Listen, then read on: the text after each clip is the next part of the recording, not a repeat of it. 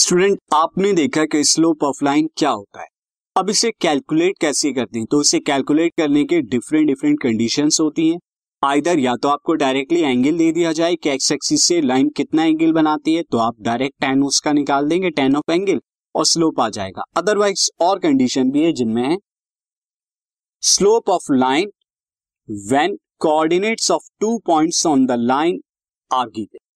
आपको स्लोप बताना है अगर दो points on the line given हो, तो किस तरह से आप बताएंगे। से there is a line L और लाइन L पे दो points P x one Y one और Q x two Y two आपको गिवन है, तो इस लाइन L का स्लोप कैसे आप निकालें, क्योंकि एंगल तो आपको यहाँ पे बताया नहीं गया। लेकिन स्टूडेंट आप बिल्कुल बता सकते हैं slope of line L, M या tan थीटा, अगर ये थीटा एंगल जो है बनाती है, जो कि आपको पता नहीं है। थीटा एंगल अगर बनाती है, क्योंकि अगर थीटा पता होता तो डायरेक्ट tan थीटा इसका स्लोप हो जाता, बट यहाँ थीटा नहीं पता, बल्कि आपको two points on the line given है।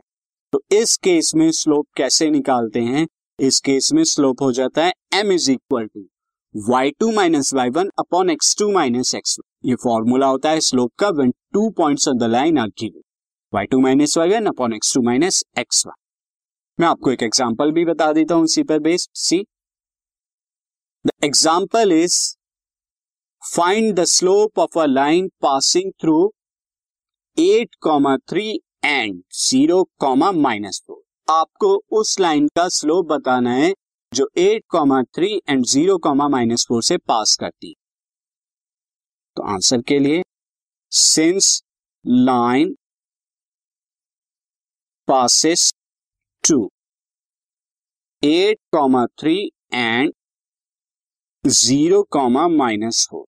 अब स्टूडेंट यहाँ पे किसी भी पॉइंट को x one Y one assume कर दीजिए, दूसरे पॉइंट को एक्स टू वाई टू। तो यहाँ पे मैं दिस पॉइंट को एक्स वन वाई वन लेके चल रहा हूं और दिस पॉइंट को x two Y two. Answer में स्टूडेंट आपके कोई फर्क नहीं आएगा, एक्स टू वाई टू। जिस तरह से आपने क्लास टेंथ में देखा था, जब आप डिस्टेंस निकालते थे या एरिया ऑफ ट्रायंगल के किसी भी पॉइंट को x one Y one x two Y two x three Y three ले ले लेते थे, आंसर सेम आता था। सिमिलरली यहाँ आएगा। तो यहाँ पर अब स्लोप मैंने ये आपको बता दिया, दिस स्लोप। तो स्लोप ऑफ लाइन क्या हो जाएगा, स्लोप ऑफ लाइन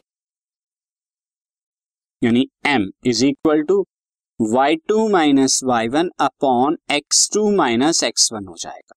नाउ अब मैं यहाँ पे वाई टू यानी कि दिस फोर, वाई वन यानी कि थ्री माइनस थ्री अपॉन में एक्स टू यानी कि दिस एक्स टू यानी जीरो माइनस एक्स वन यानी एट, तो ये एट हो गया। तो four minus three is one upon minus eight, that is minus one by eight is the slope of the given line.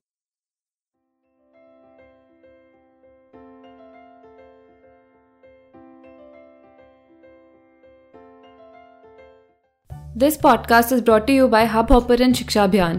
अगर आपको ये पॉडकास्ट पसंद आया तो प्लीज़ लाइक, शेयर और सब्सक्राइब करें और वीडियो क्लासेस के लिए शिक्षा अभियान के यूट्यूब चैनल पर जाएं।